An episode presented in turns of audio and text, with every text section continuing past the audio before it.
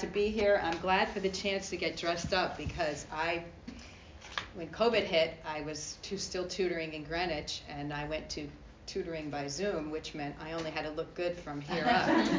so literally, I've lived in uh, stretch pants for the last two and a half years. So today I was like, that's a zipper. Wow, it feels good. So anyway.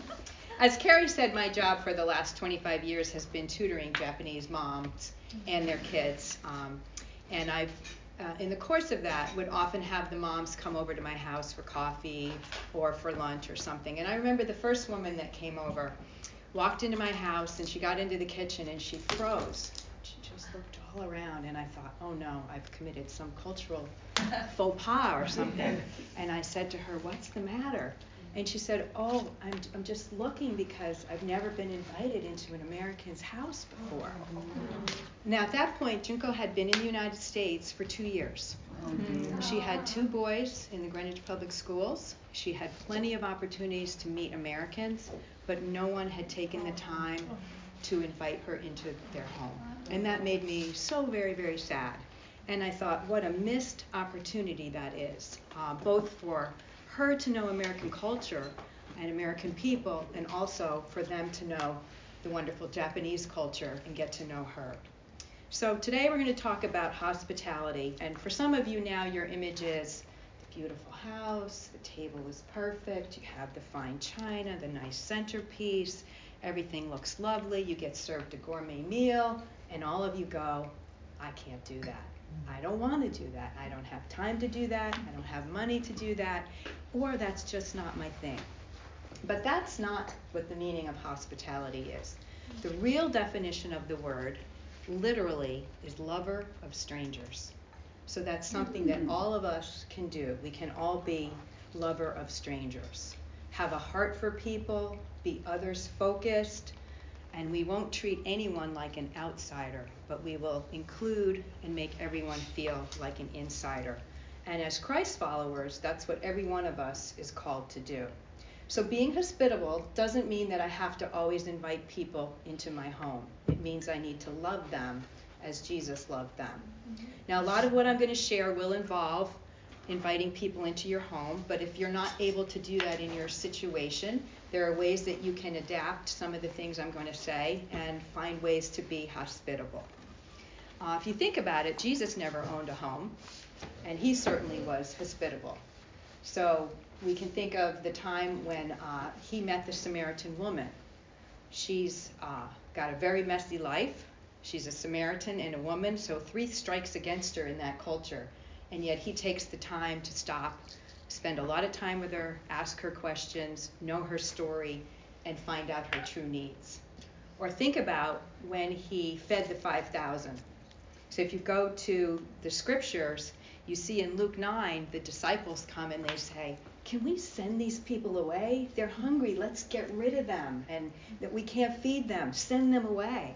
And Jesus says, No, you find them something to eat and he puts the responsibility back on the disciples to teach them.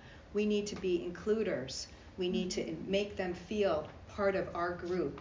And so Jesus was always hospitable. So why should we be? Because he was, number one. But number two, we're commanded to be hospitable. If you look at Romans 12:13, it says, "Practice hospitality." And to practice here means to do something regularly, habitually, usually. So it needs to be part of your lifestyle, part of your rule of life. And it's written in that imperative mood like do your homework or sit down or don't hit your brother. And here it says practice hospitality. It's a command that we're supposed to do. But I think the most important reason for doing it, the real motivation should be God's love for us and we serve out of a sense of gratitude for Him. So think of all the blessings that we've received. Those are meant to spill out to other people. And that's our real motivation for being hospitable.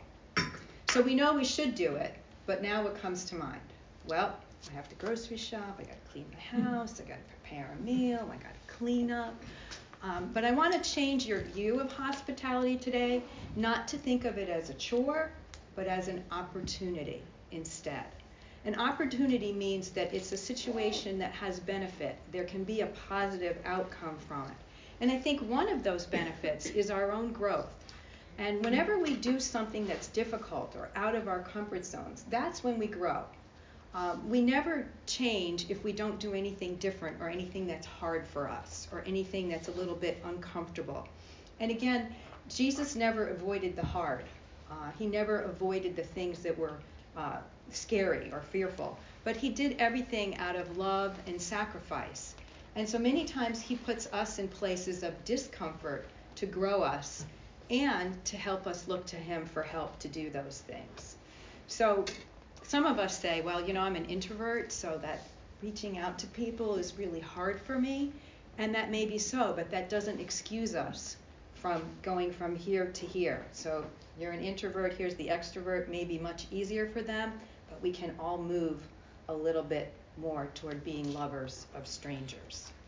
And I think practicing hospitality really teaches us to hold material things very lightly and mm-hmm. people very closely. And that's the focus that we should have.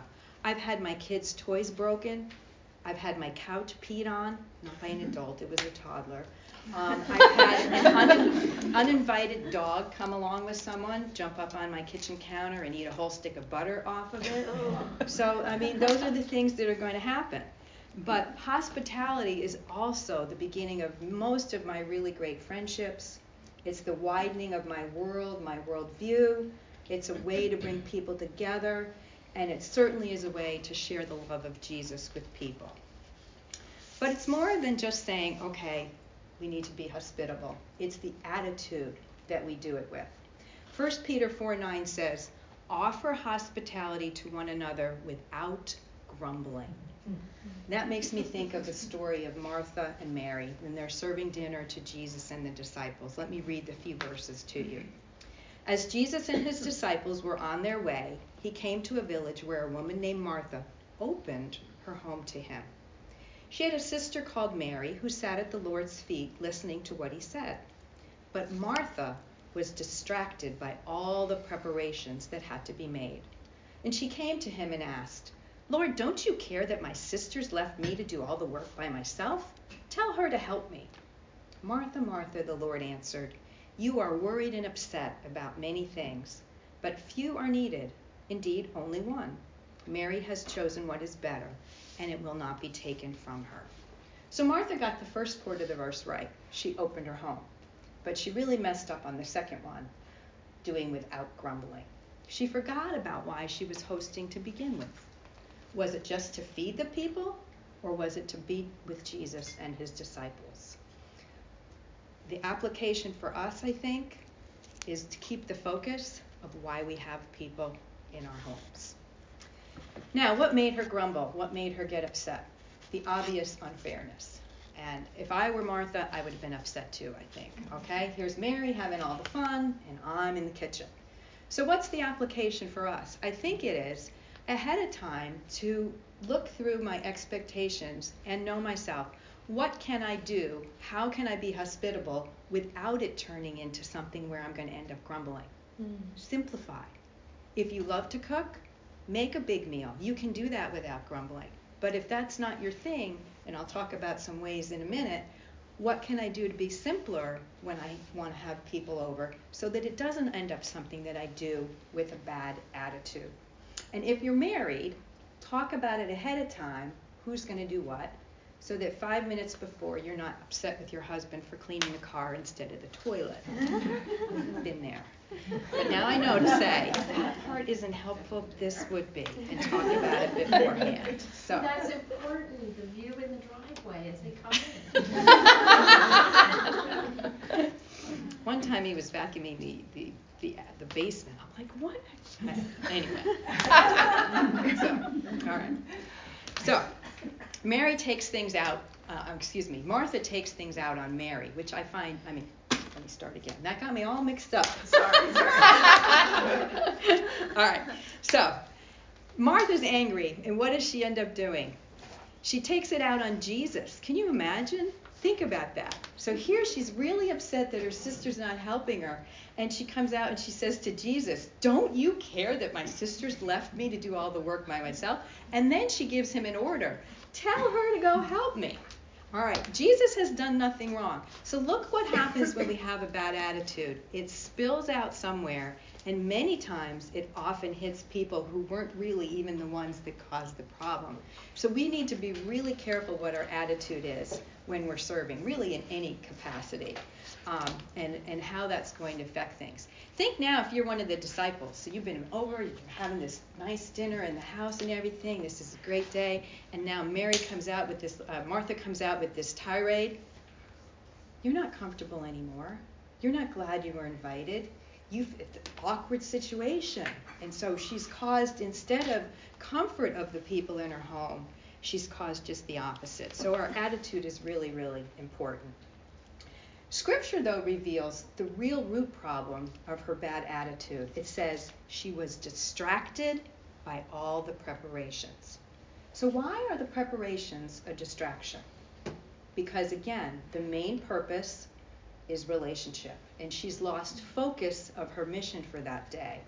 The goal of our hospitality always has to be more than the food or the decor. It has to be the people. We have to go back to the definition loving strangers, having a heart for people. Now, many of us are going to avoid practicing hospitality because of another Martha, Martha Stewart. all right? So we've all seen pictures in the magazines or online, everything perfect. I can't do what she does, and so I'm not going to do anything. And that's not the right attitude. You don't have to be Martha Stewart. And anyway, she has a staff. She's not the one hot gluing the tin cans together with feathers from her backyard to make a centerpiece. Somebody else is doing that. You don't have to be doing all that. So don't be intimidated by Pinterest versions of what hospitality has to look like. That's a distraction. If that's your thing, then it's not a distraction to you. But if it's overwhelming, it's a distraction. And focus instead on people. Now, it says the, the preparations became a distraction. So there are some preparations that we need to do. But it doesn't have to be a meal.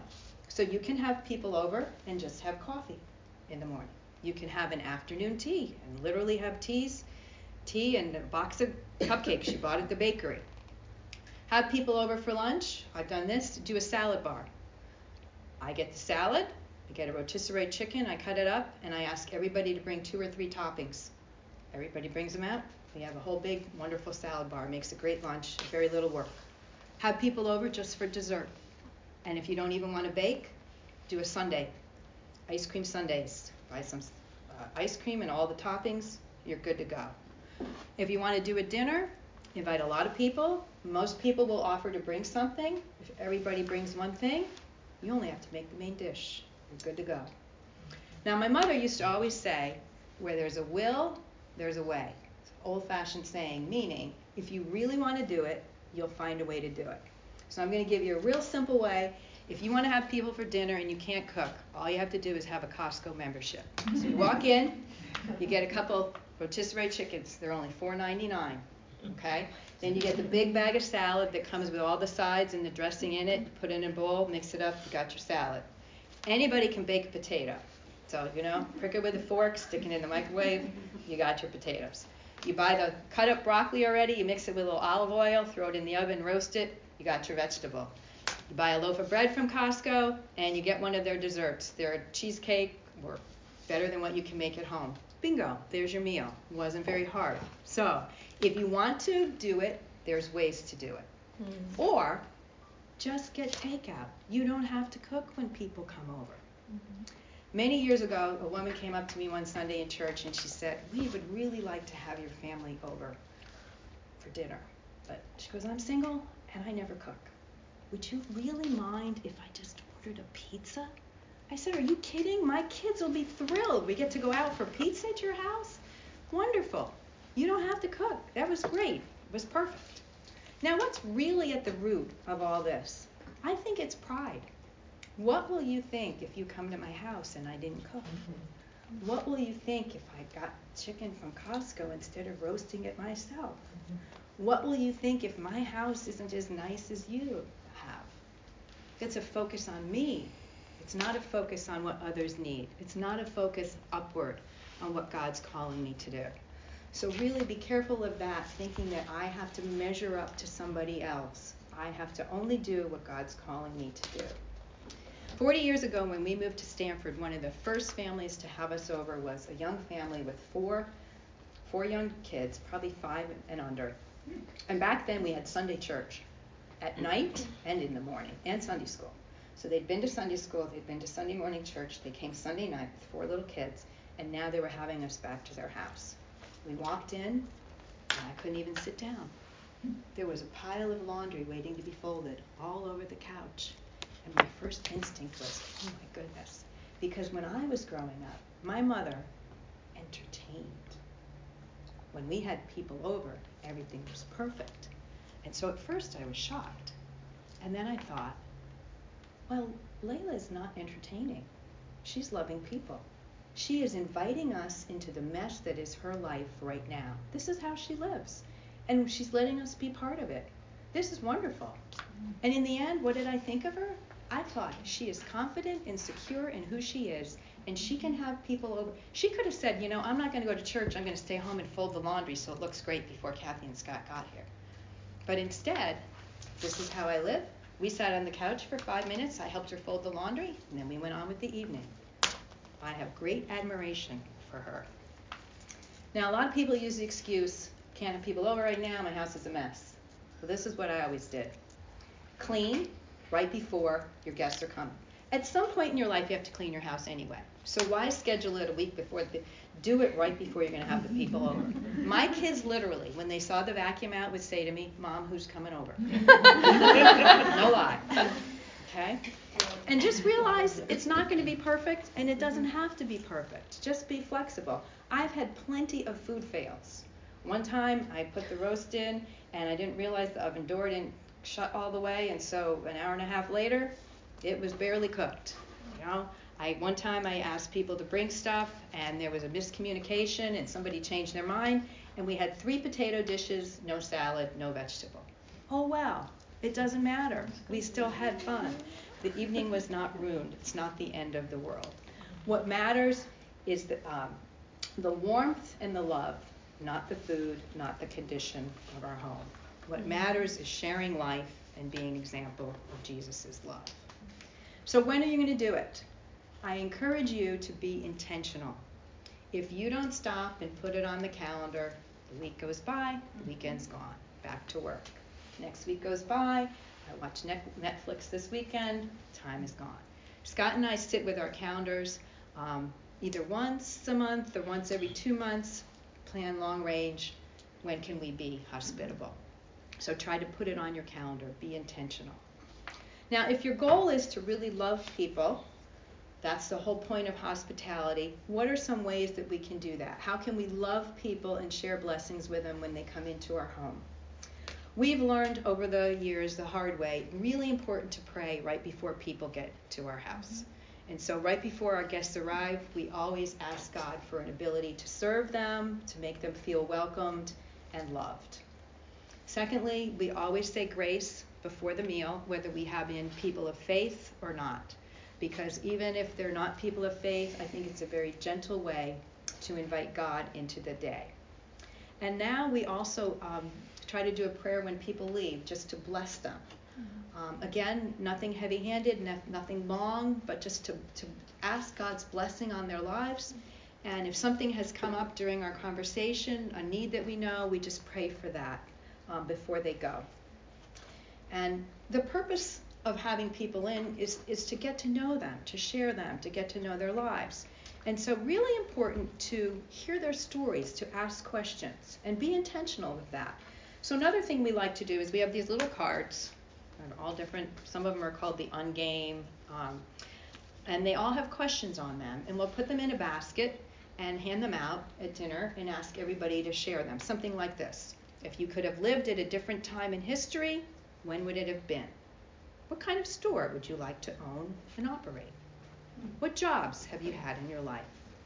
What talent do you wish you had?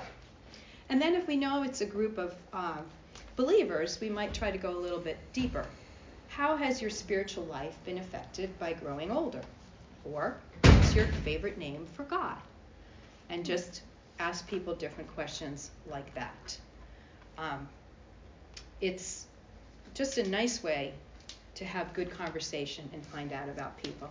It really also works well uh, with people that you know well. We go on vacation every year with my side of the family, my brothers, my nieces, and my nephews, and whoever cooks dinner that night has to come up with a sharing question. In that case, we all do the same one. And we've had some of the best and deepest conversations with people that we already know well by having uh, questions like that. So learn to ask questions. Now, who are we supposed to be hospitable to? By definition, lover of strangers. But 1 Peter 4 9 says, offer hospitality to one another. And this is Peter writing to believers. So he's saying also, besides strangers, we're to be hospitable to our fellow Christians. And I think in both instances, strangers and our church family, we have to be really careful not to overlook certain people. Um, really important to invite people that are different from you, a different age, different background, different race. Reach out. Don't forget the widowed, the divorced, the elderly, all want to be included. If you're married, invite singles. Uh, invite families with little kids. International students. As Carrie mentioned, we reached out to Chinese students at UConn, had them in our house uh, once a month great opportunity. I want to use that word again. At Christmas, we had them come and decorate our house with us. They'd never put up a Christmas tree before. Mm-hmm. I put out my manger scene and I explained the gospel through each character. We had them come a few weeks before Thanksgiving. I made a turkey. They'd never seen a turkey before. They all took pictures as I took it out of the oven. We put five kernels of corn on everyone's plate. We told them the story of how the first Thanksgiving came to be. We got to share Jesus with them through that. Easter, we said, come on over, we'll decorate eggs. We told them the Easter story. Opportunity, opportunity. UB is right here. There's great opportunity, and there's ministries that connect, can connect you if you want to do that. So, right there. Um, if you're a college student, who do you know that doesn't have a place to go for break that you could bring home with you? Or if you live nearby, that you could bring home for a weekend? Opportunities there. Uh, I have a friend whose grandson is at West Point, and she said to me last week that he had just finished up his six weeks of basic training, and now he was able to come home. And he'd been home the last few weekends, and every weekend he brought two friends with him, people who lived far away. And I thought, here he is, he's 18, and he knows how to do hospitality. He's got it already. And then finally, people that you think maybe don't need to be invited. So when we were first married, we lived in a small one bedroom apartment in what was called a row house in Pennsylvania. And so we lived in a converted uh, house. We were just on the first floor. And so you walked in, and there was our living room, and you had to literally walk through our bedroom to get to the kitchen.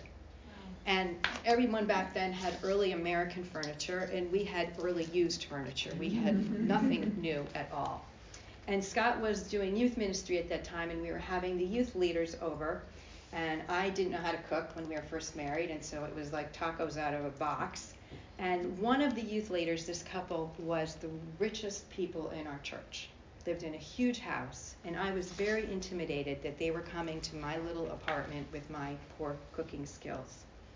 But at the end of the night, Cheryl came up to me and she pulled me aside and she said, Thank you so much for having us over. She said, Everyone assumes that we won't want to come to, to their house. And she said, It was so nice to be invited here. Mm-hmm. Everyone needs to feel like an insider. So everyone needs to be invited. During World War II, the Japanese in America were rounded up and sent to internment camps. And a reporter asked a young Japanese girl at the train station, How does it feel to be without a home? And the girl said, We have a home. We just don't have a house to put it in. So, if you don't have a house or an apartment or the right situation to have people over, How can you bring the feeling of home? How can you be hospitable to others? You can invite someone to go for a walk with you. You can invite them to go out to coffee or for lunch. At work, you can invite someone to sit with you. Or you can say, I'm going to get takeout. Would you like to join me? At church, you can sit with someone you don't know and find out their story. If you're a student, look for the new kid at lunch. They're always lonely. Or invite them to a school event. No one likes to walk into anything alone. So, hospitality, I hope you see it as an opportunity and not a chore. It's a great opportunity for God to use you in meeting people's needs. When we moved to Trumbull two years ago, we made a commitment to reach out to our neighbors. Um, we moved in the middle, really the beginning of COVID, so at first it was very hard. Nobody wanted to go to anybody's house. Um, but eventually we were able to start gathering the immediate neighbors around us. And we would do what I just shared. We would always say grace with them, do a blessing at the end. Um, and last week I was out in my garden, and the woman across the street, who's been in my house probably five or six times, but I don't really know her well, other than her coming to my house. I haven't seen her much. And she came over and said to me, Would you please pray for my daughter? And she told me the situation, explained it to me, and so I said, All right, well let's let's pray right now. And so we bowed our heads on my front lawn and we prayed. And I thought, you know, hospitality is what afforded me that situation. If she hadn't been in my house numerous times, if I hadn't been able to be hospitable to her, I don't think she, she wouldn't even known that I was a person of prayer. Um, but that gave her the opportunity to ask me and made me be able to take one more step with her spiritually. So hospitality gives you great opportunities, and I hope that you'll take them.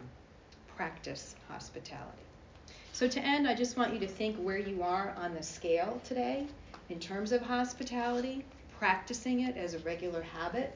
If you're here and you never ever do it, what's one thing that you can do to just move a little, to begin to practice, to begin to loving strangers? If you're here and sometimes you do it, but it's not yet a habit, what's one thing that you can do to make it become more your regular way of life, that you are a lover of strangers?